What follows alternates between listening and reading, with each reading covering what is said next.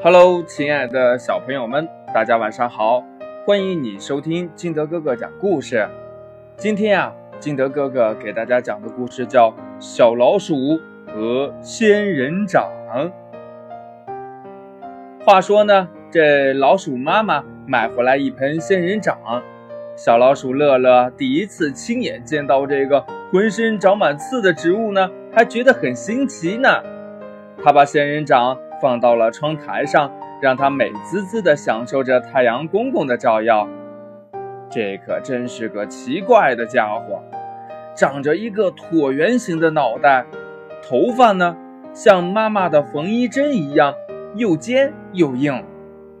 乐乐小心翼翼地触碰那些刺儿，可刺儿可真小气，一下呢就扎破了他的食指。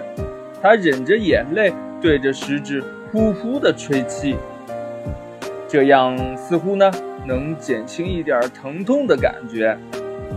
乐乐对着仙人掌生气地说：“哼，我再也不跟你做朋友了，碰你一下都不行，还扎我，你一点都不友好，只会欺负人。”这时候，老鼠妈妈走过来对他说：“傻孩子。”它只是在保护自己呀，所有的生物都有保护自己的本能呀。玫瑰有刺是为了留住自己的美丽，不让别人采摘；刺猬有刺是为了躲避天敌，从而保住性命。就像你感到害怕，也会自然而然地躲到爸爸妈妈的保护伞下一样呀。鼠妈妈接着说。仙人掌的祖先住在遥远的沙漠，沙漠里的环境恶劣，所以呀，它会变得与众不同。乐乐就问妈妈呀：“沙漠是什么呀？”妈妈说：“沙漠里呀，骄阳似火，荒无人烟，没有雨水的滋润，每天太阳都高高升起。”灼烤着滚烫的沙土，多亏了仙人掌身上的刺儿帮忙，它像一个个拧紧的水龙头，锁住了水分，这样仙人掌肚子里的水就不会跑到空气中了。鼠妈妈接着说：“沙漠里几乎寸草不生，像仙人掌这样能活下来的植物，都有着特殊的本领。好孩子。”你现在还小，不知道生活的难处，以后你就慢慢明白了。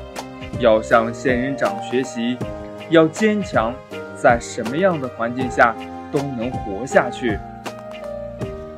乐乐虽然对妈妈的话半懂不懂的，但他还是觉得自己理解了仙人掌。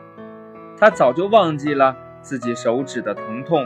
朝着窗台上的仙人掌竖起了大拇指，对他说：“嗯，仙人掌，你真了不起。”故事讲完了，亲爱的小朋友们，希望呢我们都能向仙人掌学习，要坚强，在什么样的环境下都能坚强的活下去，而且活得非常好，好不好？好了，亲爱的小朋友们，今天的节目呢就到这里。喜欢听金德哥哥讲故事的，欢迎你下载喜马拉雅，关注金德哥哥。也希望你能把金德哥哥的故事也分享给身边的好朋友听。那小朋友们，今天我们就到这里，明天见喽，拜拜。